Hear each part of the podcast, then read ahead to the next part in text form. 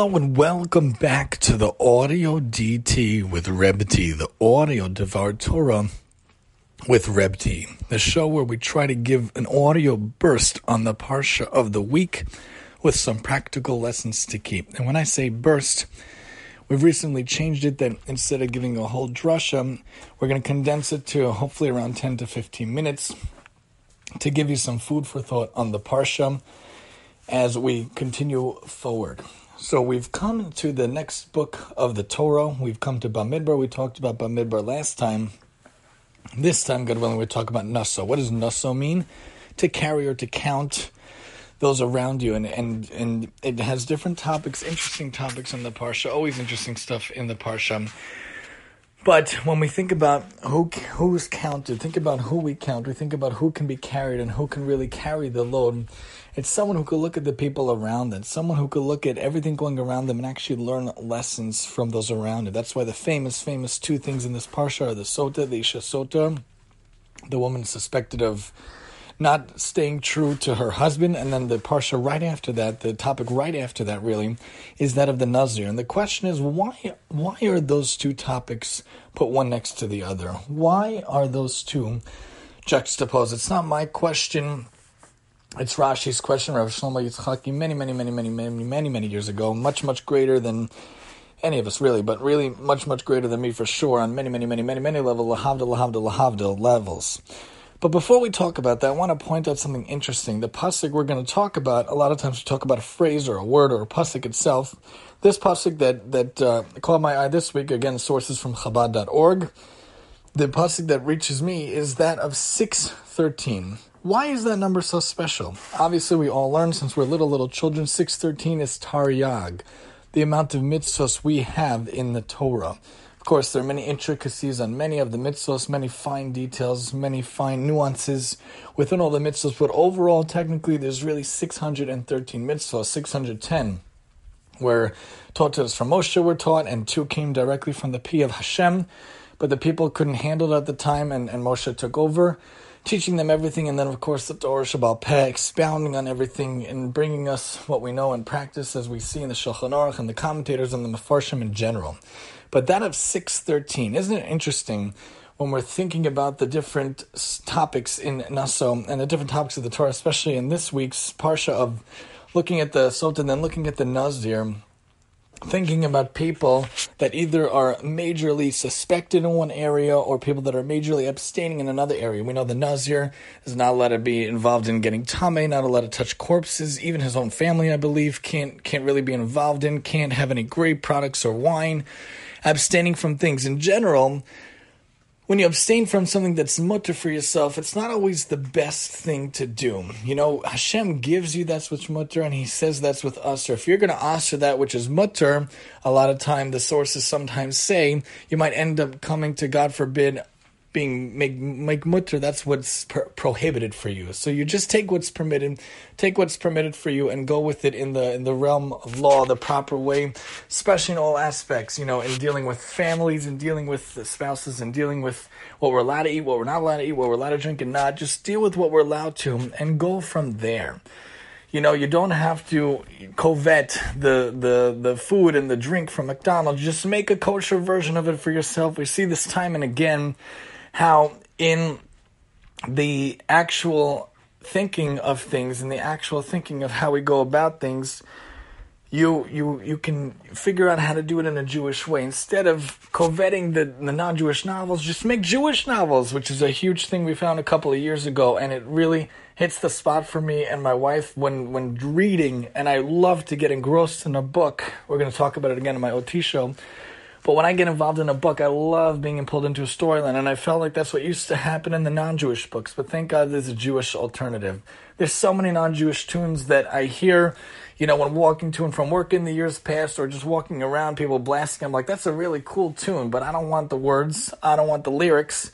So I love when a Jewish band takes a non-Jewish song and makes it Jewish, like 613 or AKA Pella or Maccabeats or the Y Studs or Shir Soul. When they take it and they could, to name a few, there are many more out there. I love when they take a song like the the the Star Wars theme. I always loved it, but it's not really a Jewish thing. So what did the Six Thirteen do? They took it, they made it Jewish. All the Lion King songs are awesome. They took it, they make it Jewish.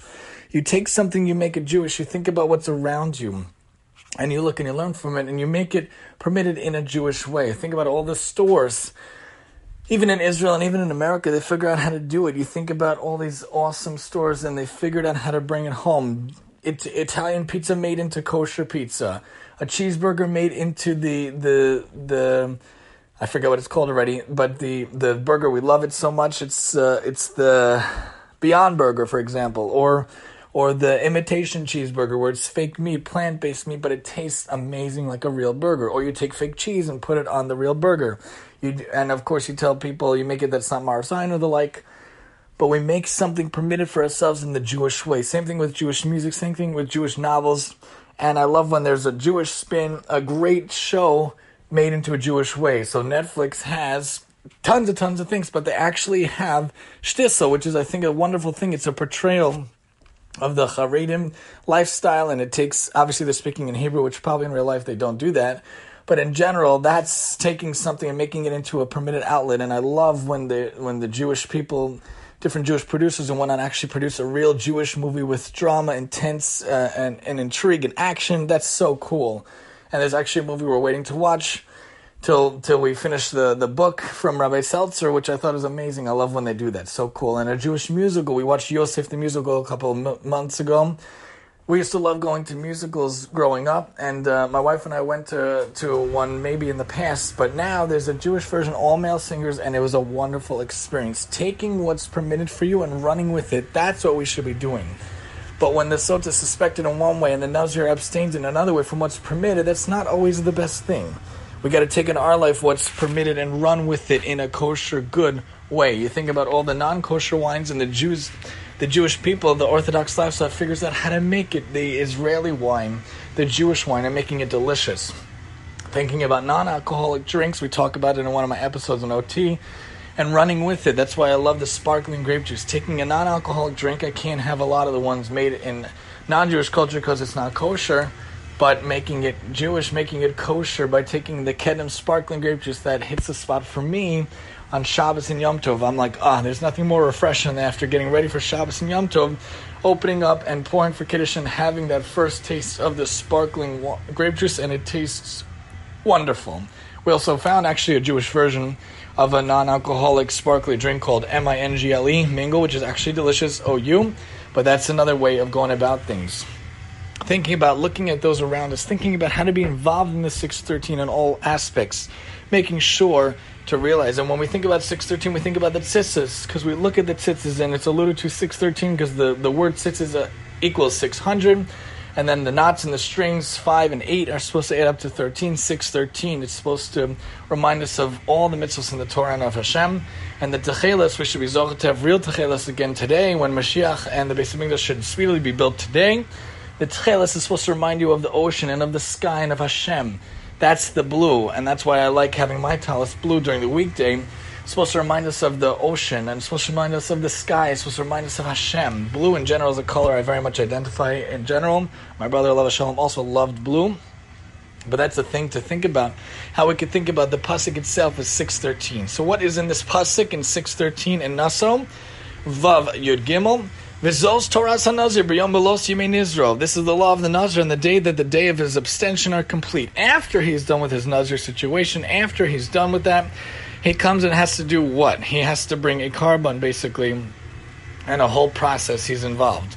The question is, as we started with, what is the connection to this in the previous sedra, the previous topic, that of the Sota? Rashi picks up on this many centuries ago. Why does the Torah section dealing with the laws of the Nazir follow immediately after the section dealing with the laws of the Sota? To tell you that whoever sees a Sota's ruin should forswear wine. You're supposed to learn from those situations around you. You're supposed to learn from those around you. If you see this woman suspected of not being good to her husband, of being with another man, you're supposed to learn from that and realize what to avoid. A lot of time, wine, alcohol brings lots of problems, brings lots of issues, not only health wise and internally, but externally. It doesn't really bring such good situations, such good behavior. They talk about how when, when yatsa yayin, sod. When somebody brings in wine, the Gemara talks about, I believe, secrets come out, secrets that people are not supposed to know about. People are not supposed to hear secrets about others, secrets about yourself, secrets about the world. Not good things to be mentioning, to be talking about with other people. And when wine comes, and they say you can see three real aspects of a person: how beyayin, be bekos, bekiso, and bekaso. The Gemara talks about three things show a person's true nature: how he acts when he's angry, how he acts when he drinks, and how he acts, which is which is his kos, his cup, and how he acts with his kiss, with his wallet. How is he generous or not? So two of them I can relate to. If I get upset or or frustrated or upset or angry, I'm not in my best uh, mannerisms, not in my best my best uh, time of, of of of life of of the day, something to work on for years and years and years. Try to be very generous. I can't really speak to the coast because we, as a rule, we don't do alcohol even on Purim, even on Pesach. We do our sparkling and we keep it zehu. But in general, those are three things the Gemara talks about. So it's not something that we should really be involved in. And wine could cause a lot of trouble. You know, if there are wine at parties, wine at meals, could be a lot of trouble, a lot of mingling and whatnot really not a good thing to have, so it should really be to avoid it to begin with. So he really should abstain from those things. But he brings the korban because it's not always best to abstain from that which is permitted. You know, he can't bury people, he can't be involved in Tumah, can't be part of the Chevra Kadisha when he's a Nazir. That's a really big mitzvah. I can't do it. Many people can do it, and many people, I majorly laud them and praise them for doing such wonderful things. So why is it there? He should have learned from the sota and, and should have gone away from the wine. Chabad.org also points out, besides for the source of Rashi that's in the Chumash, of course, an interesting story. Once in the early days of Hasidim, a learned Jew happened upon a Farbrengen, a Hasidic gathering, which of course is associated with drinking and the like. Maybe there are other types of Farbrengen. My type of Farbrengen would be a lot, a lot of sparkling grape juice. Taking in the sight of half-empty vodka bottles on the table, of Jews singing and dancing instead of studying Torah, he cried, Jews, the holy temple is in ruins. Israel is in exile and you dance and drink? Present at the Farbrengen was Rabbi David Furkes, a senior disciple of the Baal Shem Tov. I have a question for you, said Rabbi David to the visitor. In one place, Rashi writes that a Nazir's vow to abstain from wine is an appropriate reaction for one who witnesses human susceptibility to corruption by physical appetites. But only a few verses later, Rashi quotes the Talmudic opinion which regards the Nazir's abstinence as a sin. Which is it? Is it drinking wine a positive or negative thing to do? And that's what we're talking about. You're supposed to avoid things that cause trouble, but you're not supposed to avoid things that are permitted to you. So what is it? So of course, in everything, as the Rambam points out, there always has to be a middle ground. You can't go crazy to one way or crazy the other way. Don't overstuff yourself, but don't not eat at all. Go the middle ground to satiation except for anger and arrogance, which have to be avoided at all costs. So the answer, Rabbi David said, is I'll tell you the difference between the two cases. The first statement by Rashi is addressed to one who sees a sota's ruin. A person who is capable of seeing the negative in a fellow Jew had better not drink wine. Wine will agitate his heart. He'll probably be roused to discover more failings and deficiencies in his fellows. But someone who is blessed with the ability to only see good in his fellow, which is a wonderful do, wonderful thing, Ezehu chacham halomein mikol adam. Pirkei Avos teaches us everyone who learns from someone else sees good in someone else. That's the thing to do. For him to avoid getting together with other Jews for l'chaim is nothing less than sinful. An infusion of wine into his heart will stimulate it to uncover the hidden good in the hearts of the fellows.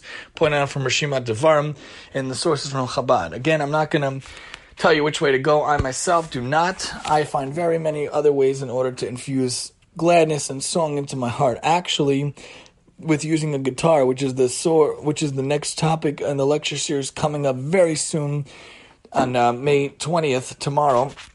Talking about the might of music, talking about how music is so essential in life. That for me is a major element to infuse happiness. I don't need the external of a drink. I don't need the external of alcohol to make me miss misameach. I just need some good food, good company of the wife and children, some good sparkling grape juice, and some good songs. That's how I really get into Shabbos and Yom Tov. And during the week, even before Shabbos, a lot of times I'll play guitar for the kids, for my wife, for myself. That's how I really can be in touch with my soul and my spiritual self.